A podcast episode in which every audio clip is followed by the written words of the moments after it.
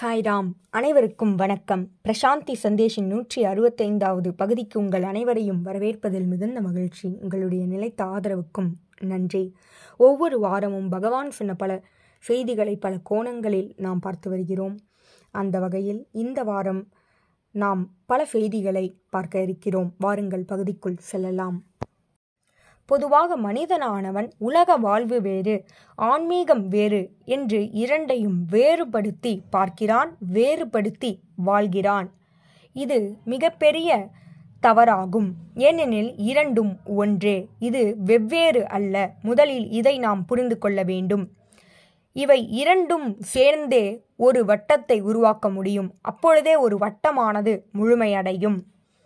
மனிதனானவன் உலகத்திலே மூழ்கியிருப்பதால் ஆன்மீகம் வேறானது போல அவனுக்கு தோன்றுகிறது. ஆகவே கைவல்ய உபனிஷதானது நமக்கு போதிப்பது என்னவெனில் உலகியல் வாழ்வினை வாழ்ந்து கொண்டிருக்கும் மனிதனானவன் எவ்வாறு அந்த உலகத்தில் பெறக்கூடிய அனுபவங்களை புலன்களின் மூலமாக பெறக்கூடிய அனுபவங்களை ஆன்மீகத்தோடு இணைப்பது.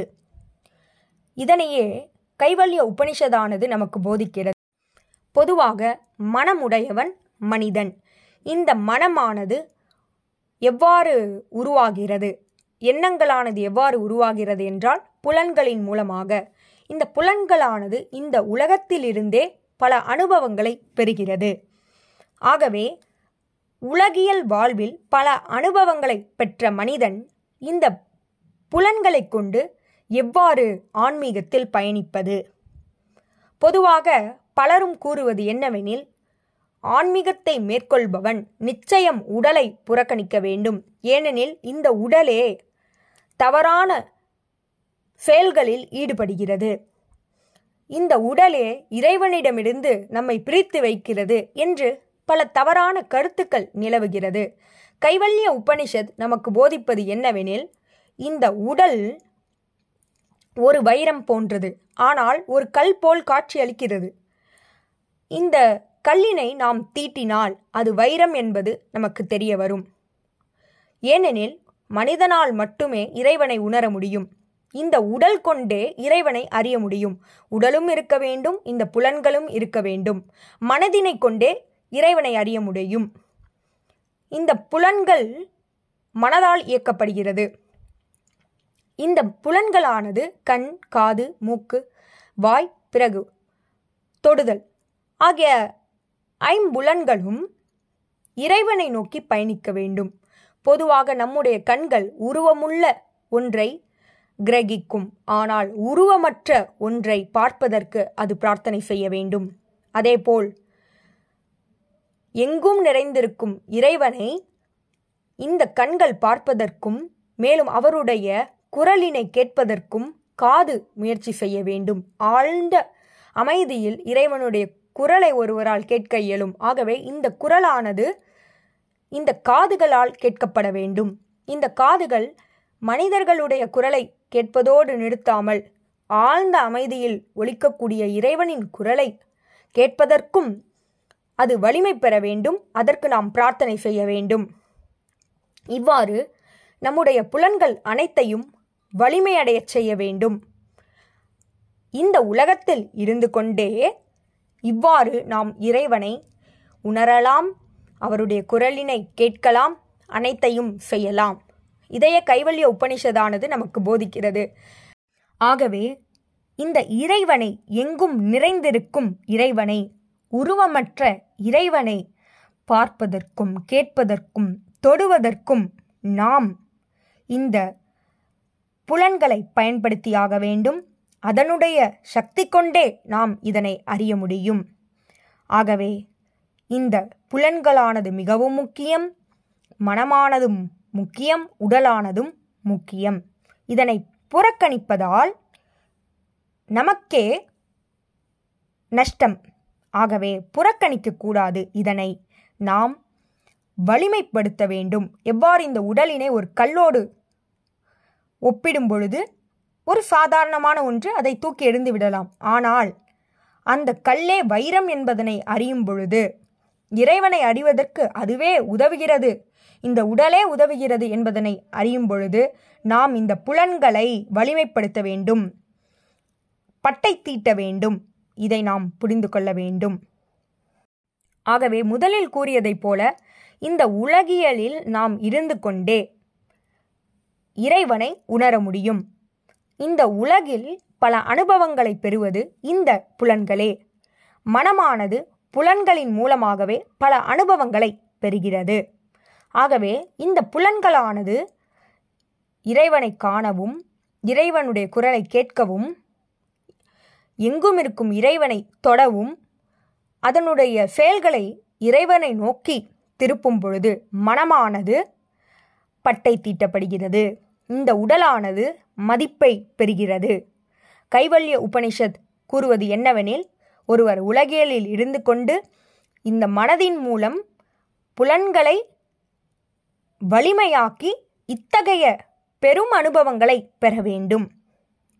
உலகியல் இன்பங்களில் ஈடுபட்டிருந்த புலன்களை வலிமையாக்கி இத்தகைய அனுபவங்களை ஒருவர் பெறச் செய்ய வேண்டும். இந்நிலையை ஒருவர் அடைய வேண்டும் என்று கைவல்ய உபனிஷதானது நமக்கு போதிக்கிறது. பலரும் உபனிஷதத்தை மிகவும் கடினமான ஒன்று என்று நினைக்கின்றனர். ஆனால் அது மிகவும் எளிமையான ஒன்று. அந்த மர்மமான சாவியை கொண்டு நாம் தெய்வீகத்தை அடைந்து விடலாம். ஒரு சாவியை கொண்டு எவ்வாறு கதவினை திறக்க முடியுமோ அதுபோல உபனிஷதத்தை கொண்டு இறைவனை அடையலாம். சனாதன தர்மத்தின் பொக்கிஷத்தை அதாவது இறை தத்துவத்தை ஒருவர் உணரலாம். சரி இறைவனானவர் எங்கும் நிறைந்திருக்கிறார் உருவமற்று இருக்கிறார் அவர் அதனால் பார்க்க முடியாத ஒருவராக இருக்கிறார். இந்த கண்களை கொண்டு அதனை பார்க்க வேண்டும் என்றெல்லாம் நாம் கூறியாயிற்று. இது சாத்தியமா? உருவமற்ற ஓர் இறைவனை நாம் பற்றிக்கொண்டு அவர் மீது ஐம்புலன்களையும் செலுத்துவது சாத்தியமா? அதன் மூலம் அனுபவங்களை பெறுவது தெய்வீக அனுபவங்களை பெறுவது சாத்தியமா? என்றால் சிறிது கடினமே. முதலில் ஒருவர் ஓர் உருவத்தை நாட வேண்டும். நிச்சயம் ஓர் இறை உருவத்தை நாமத்தை ஒருவர் பற்றிக்கொள்ள வேண்டும். அந்த உருவத்தின் மீது நாமத்தின் மீது ஐம்புலன்களையும் செலுத்த வேண்டும். நம்முடைய கண்கள் உருவமற்ற ஒன்றை உருவமற்ற ஒன்றை பார்க்க வேண்டும் என்றால் அதாவது தெய்வீகத்தை பார்க்க வேண்டும் என்றால் முதலில் உருவமுள்ள ஓர் இறைவனை அது காண வேண்டும். ஐம்புலன்களும் அதன் மீது செலுத்தப்பட வேண்டும். அதன் மீது செலுத்தப்படும் பொழுது இந்த மனமானது ஒழுங்குபடுத்தப்படும். அவ்வாறு ஒழுங்குபடுத்தப்படும் போதுதான் பக்தி மலரும். இறைவன் மீது அன்பானது உருவாகும் தூய்மையான அன்பானது இறைவனிடம் மலரும். ஆகவே உருவமில்லாமல் நாம் கடினமான பாதையில்தான் பயணிக்க முடியும். ஆனால் ஒரு உருவத்தை தேர்ந்தெடுத்துவிட்டால் எளிதாக பயணிக்கலாம் என்று உபனிஷதமானது குறிப்பிடுகிறது. முதலில் கூறியதைப் போல உடல் புறக்கணிக்கப்படக்கூடாது புலன்கள் புறக்கணிக்கப்படக்கூடாது. ஏனெனில் அந்த புலன்களின் மூலமாகத்தான் உருவமற்ற இறைவனை காண முடியும். ஆனால் அந்த உருவமற்ற இறைவனை காண்பதற்கு முன்பு உருவமுள்ள ஓர் இறைவனை நாம் பற்றிக்கொள்ள வேண்டும். அது மிகவும் அவசியமான ஒன்றாகும். சிலர் கேள்வி கேட்பர் எதற்காக முதலில் பற்றிக்கொள்ள வேண்டும்? பிறகு அதனை கைவிட வேண்டும். ஏனெனில் உருவமற்ற ஒன்றை பார்ப்பதுதான் நம்முடைய குறிக்கோள் அல்லது நம்முடைய இறுதியான ஓர் நிலை. எங்கும் இருக்கும் இறைவனை பார்ப்பதுதான். அப்படிப்பட்ட இறைவனை முதலில் பற்றி கொண்டு பிறகு ஏன் விட வேண்டும் என்றெல்லாம் கேள்விகள் எழுப்புவார்கள். ஆனால் உருவமற்ற இறைவனை பற்றி நாம் ஐம்புலன்களையும் செலுத்தி அனுபவத்தை பெறுவது தெய்வீக அனுபவத்தை பெறுவது மிகவும் கடினமாகும். உதாரணமாக ஒரு குழந்தை இருக்கிறது. அந்த குழந்தையானது தன்னுடைய குழந்தை பருவத்தில் ஒரு பொம்மையின் மீது அன்பினை செலுத்தும். அந்த பொம்மை இல்லாமல் தூங்காது. அதனை பறித்து கொண்டால் அழும். அது இல்லையெனில் அதற்கு வாழ்வே இல்லாதது போல அழுகும். அப்படிப்பட்ட குழந்தையானது வளர்ந்த பிறகு அந்த பொம்மையை தூக்கி எறிந்துவிடும். அதனை கண்டு கொள்ளாது ஆனால் அதன் மீது அன்பு செலுத்தியது. ஆழ்ந்த ஆழ்ந்த மனதில் பதிந்திருக்கும் அந்த அன்பானது வளரும். வெவ்வேறு நபர் மீது அது வளரும். தாய் தந்தை கணவர் என பலர் மீது அந்த அன்பானது பரவும். அந்த உருவத்தின் மீதே அந்த அன்பானது செலுத்தப்பட முடியும். இதைத்தான் நாம் முதலில் புரிந்து கொள்ள வேண்டும். உருவமற்ற ஒன்றின் மீது நம்மால் செலுத்த முடியாது. ஆகவே உருவமுள்ள ஒன்றின் மீதுதான் நம்மால் அன்பினை செலுத்த முடியும். இதை புரிந்து கொள்ள வேண்டும். இவ்வாறு அன்பானது குழந்தை பருவத்திலிருந்து வளர்ந்த வண்ணம் இருக்கிறது.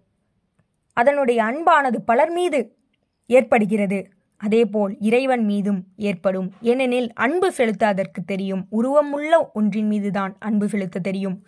இவ்வுலகில் மனித பிறப்பை எடுத்த நாம் உடல் கொண்டிருக்கிறோம். அவ்வாறு உடல் கொண்டிருக்கும் நாம் உருவமற்ற ஒன்றின் மீது அன்பு செலுத்த இயலாது.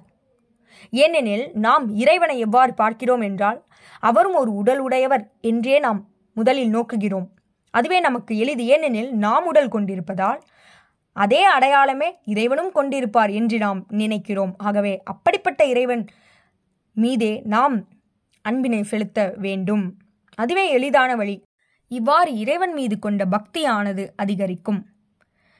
பக்தனானவன் எப்பொழுது முழுமை அடைகிறான் என்றால் அவன் எப்பொழுது இறைவனாக மாறுகிறானோ அவனுடைய பக்தி அவனை இறைவனாக மாற்றுகிறதோ அப்பொழுதே அவன் முழுமையடைகிறான் ஆகவே உபனிஷதம் உரைப்பது என்னவெனில் ஓர் உருவத்தை கொள்ளுங்கள் அந்த உருவத்தை பற்றி கொண்டு உருவமற்ற நிலையிலுள்ள இறைவனை அறிய உங்களுடைய புலன்களை வலிமைப்படுத்துங்கள். இதனைய உபனிஷதமானது நமக்கு போதிக்கிறது. ஓர் உருவத்திலோ அல்லது ஓர் நாமத்தையோ அல்லது ஓர் நீதி நெறிமுறை கொண்ட நூல்களையோ பற்றி கொண்டு அதில் மட்டும் உங்களுடைய அனுபவத்தை குறுக்கிவிடாதீர்கள். ஓர் உருவத்தை கொண்டிருக்கும் பொழுது நம்முடைய கண்களானது அந்த உருவத்தை மட்டுமே பற்றிருக்கும். அதனை தாண்டி உருவமற்ற இறைவனை பார்க்க இயலாது. ஆகவே முதலில் உருவமுள்ள இறைவனை காணுங்கள். தெய்வீக அனுபவத்தை பெறுங்கள். அதன் பிறகு எங்கும் நிறைந்திருக்கும் இறைவனையும் காண முயற்சி செய்யுங்கள். இதுவே சரியான பாதையாகும். ஒரு கைதியானவன் சிறைச்சாலைக்குள் இருக்கும் பொழுது அவனுடைய சிறைக்குள் இருக்கும் பொழுது வானத்தை பார்க்க வேண்டும் என்றால் அந்த ஜன்னல் வழியே ஓர் குறிப்பிட்ட அளவை மட்டுமே பார்க்க இயலும். அந்த ஜன்னல் வழியே எவ்வளவு அளவு வானத்தை பார்க்க முடியுமோ அதை மட்டுமே அவனால் காண இயலும். அந்த அனுபவத்தை மட்டுமே பெற இயலும். ஆகவே இந்த தெய்வீகத்தை நாம் நம்முடைய கண்கள் மூலமாக பார்க்கும் பொழுது ஒரு குறிப்பிட்ட உருவத்தோடு நாமத்தோடு அதனை குறுக்கி விடுகிறோம். ஆனால் அதனோடு அது அடங்கிவிடவில்லை அது எங்கும் நிறைந்திருக்கும் எல்லையற்ற பிரம்மாண்டமான ஒன்றாகும். அந்த இறை தத்துவத்தை காண நம்முடைய புலன்களை வலிமைப்படுத்த வேண்டும். ஆகவே கைவல்ய உபனிஷதானது நமக்கு போதிப்பது என்னவெனில் முதலில் உருவத்தோடு தொடங்குங்கள். பிறகு உருவமற்ற விளக்க முடியாத மர்மமான பிரம்மாண்டமான இறைவனை அடைய இறைவனை உணர பிரயத்தனத்தை கொள்ளுங்கள். சாதனாவை மேற்கொள்ளுங்கள். இந்த உடலினை புறக்கணிக்காதீர்கள். புலன்களை புறக்கணிக்காதீர்கள். இந்த உடலே இந்த எல்லையற்ற இறைவனை உருவமற்ற இறைவனை அறிவதற்கு ஆதாரமாக இருக்கிறது என்பதனை உணருங்கள். ஓர் உண்மையை தெரிந்து கொள்ளுங்கள். இறைவனுக்கு ஓர் உருவத்தை கொடுத்திருப்பது இறைவன் அல்ல நாமே. ஏனெனில் அவர் உருவமற்றவர். ஆகவே உருவமானது இறை தத்துவத்திற்கில்லை. ஆனால் உருவமானது நமக்கு தேவைப்படுகிறது என்பதனை புரிந்து கொள்ளுங்கள். மேலும் உருவமுள்ள இறைவனை கொண்டு உருவமற்ற இறைவனை அடைய நாம் நம்முடைய பக்தியை அதிகரிக்க வேண்டும். பக்தி எப்பொழுது முழுமையடைகிறது என்றால் பக்தனானவன் இறைவனாக மாறும் பொழுதே பக்தியானது முழுமையடைகிறது என்று கைவல்ய உபனிஷதானது நமக்கு போதிக்கிறது. பக்தியானது எவ்வாறு ஒருவனை இறைவனோடு இணைக்க வேண்டும் என்ற பயணத்தையே கைவல்ய உபனிஷதானது ஒருவருக்கு போதிக்கிறது. நன்றி. இதுபோல பல செய்திகளோடு உங்களை அடுத்த வாரம் சந்திக்கிறேன். ஜெய் சாய்ராம்.